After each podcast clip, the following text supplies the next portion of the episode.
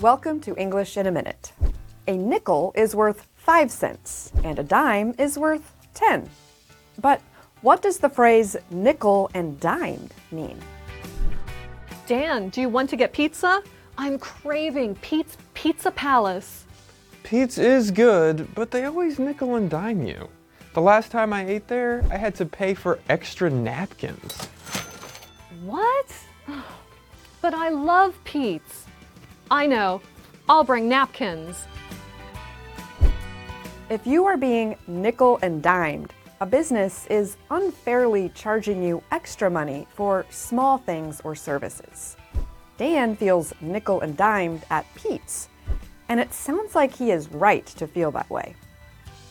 And that's English in a minute.